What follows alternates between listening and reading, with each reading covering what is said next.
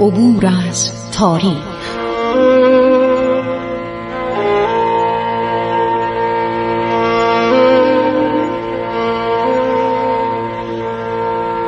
کاری از گروه جوان و اندیشه رادیو جوان.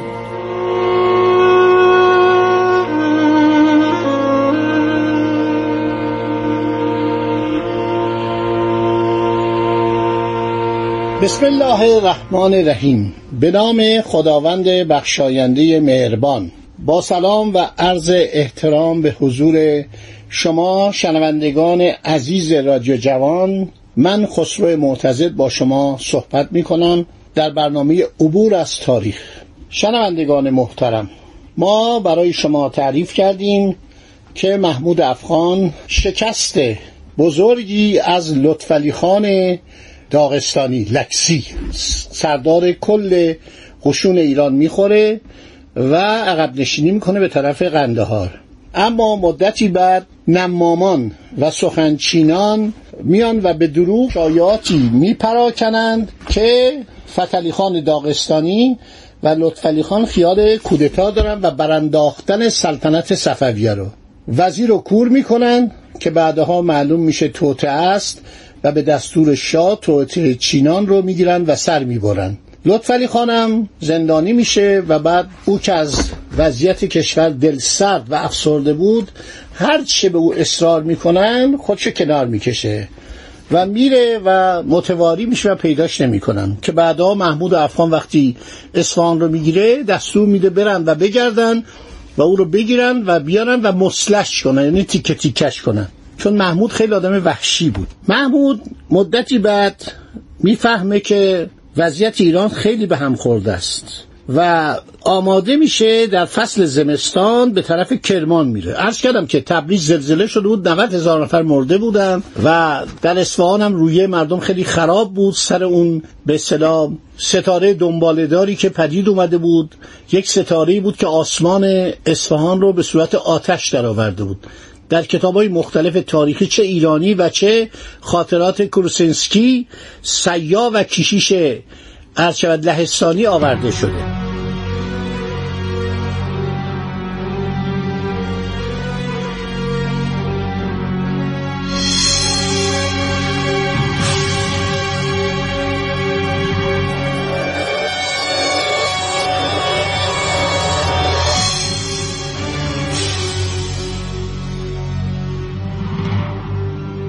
خب محمود حرکت میکنه و میره به طرف کرمان.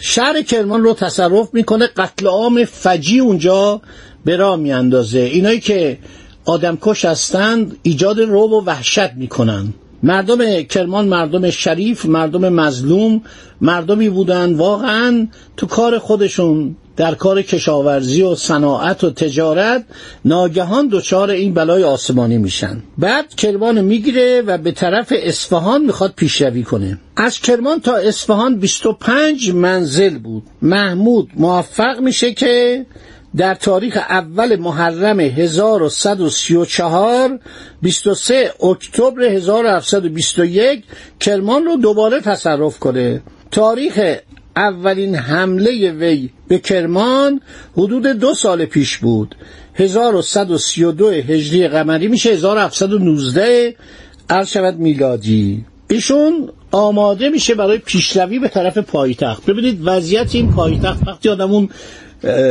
صورت رژه رو میبینه که وقتی بخواستن اینا برن به طرف بحرین، پنجاه هزار سرباز آماده کرده بودن. حالا این ارتش پنجاه هزار نفره چی شده؟ اینا کجا رفتن و چطور این آدم میتونه حرکت کنه و بیاد به طرف پایتخت که اصلا باور کسی نمیکرد؟ پایتخت که عثمانی ها هرگز روی آن را ندیدن. هیچ سپاهی عثمانی نتونست به اصفهان برسه در طول تاریخ. تا خرم آباد پیش رفتن، تا لرستان، تا بروجه پیش رفتن، اون شهرها رو گرفتن پس از سقوط صفویه، ولی هرگز هیچ سرباز ترک نتونست به اصفهان برسه. خب یک روز در حجره مدرسه چارباغ مشغول مباحثه با چند دانشمند بود. رئیس قراولان خاصه، اینا هر کدوم یک عنوانی داشتن. ایشیکچیباشی، ایشیکچیباشی یعنی مثلا رئیس نگهبانان. شرفیاب میشه و عرض میرسونه قربان قاصدی از کرمان آمده، نامه‌ای دارد که میگوید باید به دست اعلی حضرت ذل‌اللهی بدهد. این کلمه اعلی حضرت در اون زمان بوده. شاه در همانجا دستور میده که بیا آقا بیاد بریم چیکار داری. قاصد زمین ادب رو میبوسد و با ادب و احترام نامه حاکم کرمان رو تقدیم میکنه. این نامه حاکی از اینه که محمود افغان با عده زیادی از سواران خود در حال نزدیک شدن به کرمانه. اعلیحضرت برای ما توپخانه بفرستید و سرباز بفرستید، سوار نظام بفرستید، احتمال سقوط شهر میره. هر شود که شاه محمد قلی خان صدر اعظم رو احضار میکنه، نامه رو میده بهش، میگه تکلیف چیه. محمد قلی خان خیلی آدم تنبلی بوده برخلاف اون فتحعلی خان داغستانی. نامه رو میخونه، میگه قربان خاطر مبارک آسوده باشد، شما تشریف ببرید عرض شود که به همون قصر سعادت آباد. وقت اعلیحضرت بی خود میگیرن. این حاکم کرمان خیلی آدم درویه، این میخواد یه مقداری از اعلیحضرت پول بگیره و شما رو ترسوند. آخه محمود افغان داخل آدم، این محمود افغان کیه؟ سرداران بزرگ عثمانی شکست خوردن، ازبکان شکست خوردن، شما دولت صفویه، دولت پرتغال، دولت بوریغال بهش میگفتن، دولت پرتغال شکست داد، دولت اسپانیا رو شکست داد. حالا این محمود افغان یه آدم ولگرد عوام بیچاره، اینو ولش کنید، اعلیحضرت خودتون رو ناراحت نکنید. به نظر من این حاکم کرمان غلوف کرده و شاهنشاه باید مسئله فرستادن کمک رو کنار بذارید. چشمش کور، خودش دفاع کنه. اونجا جوانان جنگی هستن، بالاخره زنبورک پیدا میشه، خودشون دفاع کنن. ما حالا بیایم ارتش رو بسیج کنیم، یعنی قشون. اون موقع که ارتش نمیگفتن، میگفتن سپاه یا میگفتن مثلا قشون. گفت ما اینا رو باید آماده کنیم، خرج باید بکنیم، چقدر باید جیره مملکت رو به اینا بدیم، علیق بدیم که چی؟ پس این حاکم برای یه روز مبادا چه غلطی کرده؟ این حرفا رو میزنه. شام که آدم بسیار تنبلی بوده با منجم باشی صحبت میکنه. اینا واقعیت ها، این واقعیت تلخ و تمام این تواریخ نوشتم. منجم باشی میگه قربان نیت فرستادن کمک را کردم، بد آمد.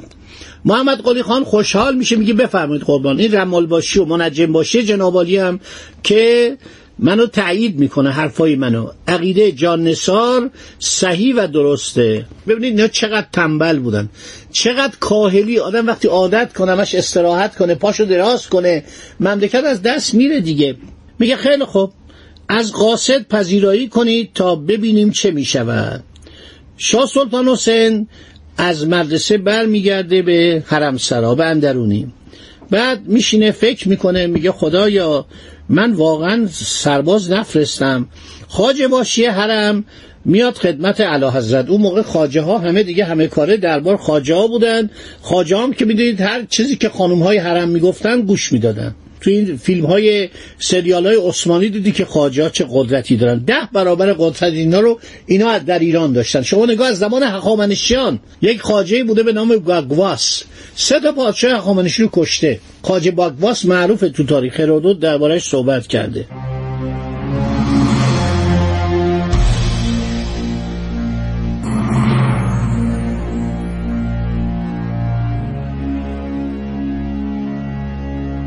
خواجه باشی میاد با زبان چرب و نرم علت رو میپرسه.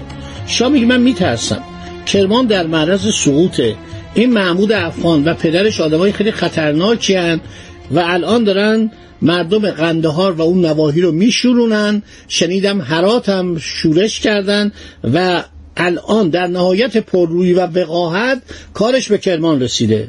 خواجه باشی گفت قربان من اجازه بدید، شما از منجم باشی پرسیدید، حالا من از رمال باشی میپرسم. اینا متن تاریخه، متن تاریخ واقعا گریه‌آور ایرانه. رمال باشی رو میارن، رمال باشی میاد قصار میکنه ستاره اقبال قبله عالم بلند و درخشان است. کسی که قصد خیانت به اعلی حضرت ذلاللهی را دارد به تیر غیب گرفتار شده و از بین خواهد رفت. هیچ موجب نگرانی برای اعلی حضرت نیست. شاه با سخنان رمال باشی استرابش برطرف میشه، به کلی از فرستادن کمک منصرف میشه. اینایی که بنده میگم فکر نکنید بنده اینجا دارم برای شما قصه میگم، تمام اینها منابع تاریخی بسیار زیادی داره.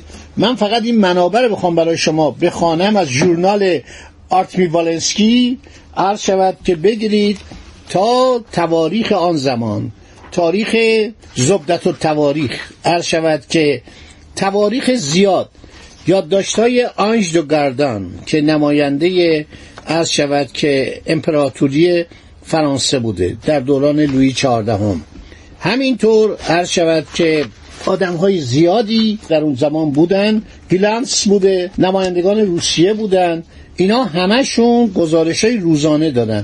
همینطور نمایندگان کمپانی هند شرقی هلند و کمپانی هند شرقی فرانسه و کمپانی هند شرقی انگلیس، اینا همه اونجا بودن.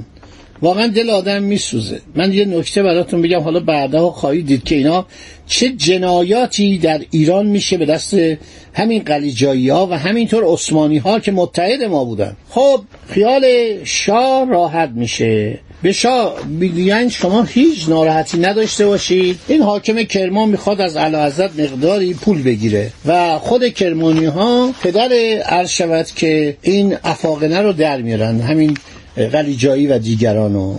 خب این شاه هم آروم میشه و میگه بسیار خب، حالا که اینطوره ما دیگه کمکی نمیفرستیم و خودشون میدانن مردم کرمان و این افاقنه این قلیجایی ها. فکر کنید دو تا طایفه از ایران بودن مثلا، چون اون موقع این شهر قندهار یه شهر تاریخی بود، جزو امپراتوری ایران بود. خب من وقتم تموم شد، انشالله در برنامه بعدی دنباله مطالب رو میگم.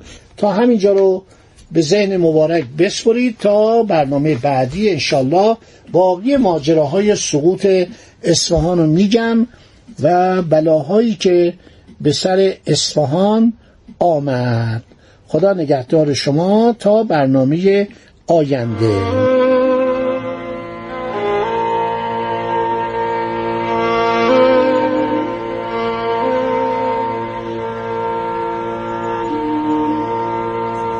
عبور از تاریخ.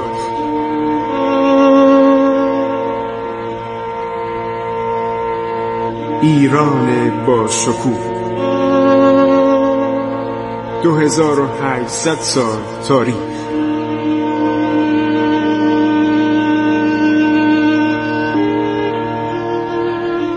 سرگذشت ایران ما به روایت خسرو معتضد.